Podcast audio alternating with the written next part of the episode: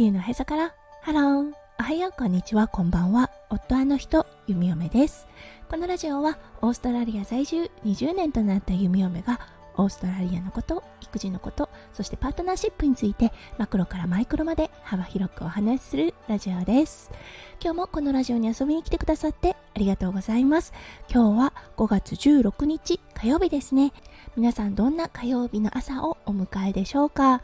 はい弓嫁だったんですが今日でワンオペが終了しますさっき夫翔ちゃんからね空港に着いたよ電車に乗ってるよと連絡がありましたあともう少しで弓嫁が住んでいる最寄りの駅まで迎えに行く予定ですはい、それでは最初のコーナー、ネイティブってどう話す？今日の Aussie English。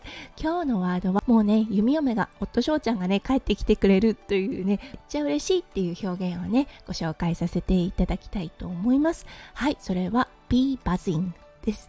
ただこれ、オーストラリアでものすごくよく聞きますが、よく調べたらね、イギリスから来たスラングとなるようです。なのでね、アメリカではもしかしたら通じない言葉かもしれません。はい。もう、今の弓嫁の心境ですね。I am buzzing です。はい。それでは今日のテーマに移りましょう。今日のテーマは日常です。それでは今日も元気に弓嫁ラジオをスタートします。はい、やはりね、ワンオペの時ってとても非日常なんですよね。いつもいる存在がいない。いつも家の中でね、ドーンと構えてくれている存在がないということでね、とてもね、やはり閉まらない感じがするんですよね。やっぱりね、弓嫁にとっては、夫翔ちゃんがいてくれること、うん、この家にね、ドーンと一本の芯が入るような感覚があります。はい、そしてね、今回無事、うん、何もね、事故なく、怪我なく、全工程をね、終了することができたということでね、もう本当にお世話になった方たちには感謝感謝の連続です。そう、ワンオペ中ね、たくさんの温かい声をかけていただきました。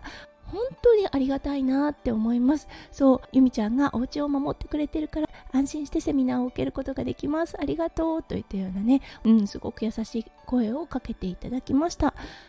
さっきね、夫翔ちゃんから写真付きのメッセージが届きました。はい、体はね、おそらくうん、すごくね、飛行機の旅って疲れますよね。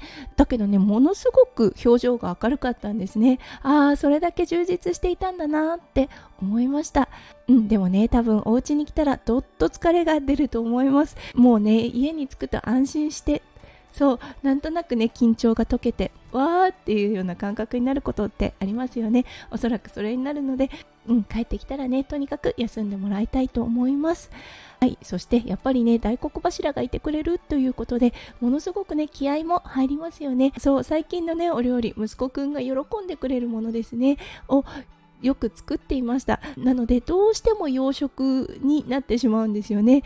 弓嫁もねお味噌汁とご飯もう純和風のね食事が恋しいです はいなのでね今日から少しねうん和食特に発酵食品を取り入れた食事を作っていきたいなと思いますはいそして息子くん今回だったんですが初めてねお父さんは日本に行ってしまったんだ日本でお仕事をしているんだそして帰ってきてくれるんだという感覚が芽生えた感じがします。はい。昨日だったんですが、明日パパ帰ってくるよって言ったところ、もう目をね、ランランと輝かせて、えっ？て言ったんですね。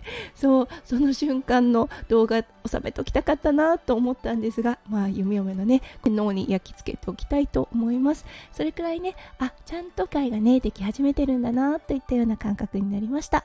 はいということで今日はねあっという間の配信となりましたが夫翔ちゃんがあともう少しで帰ってきます。弓嫁はお家をちょっと整えてね夫翔ちゃんを迎え入れる準備をしたいと思います。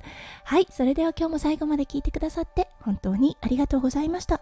皆さんの一日がキラキラがいっぱいいっぱい詰まった素敵な素敵なものでありますよう弓嫁心からお祈りいたしております。それではまた明日の配信でお会いしましょう。地球のおへそからハロー弓嫁ラジオ弓嫁でした。じゃあねバイバイ。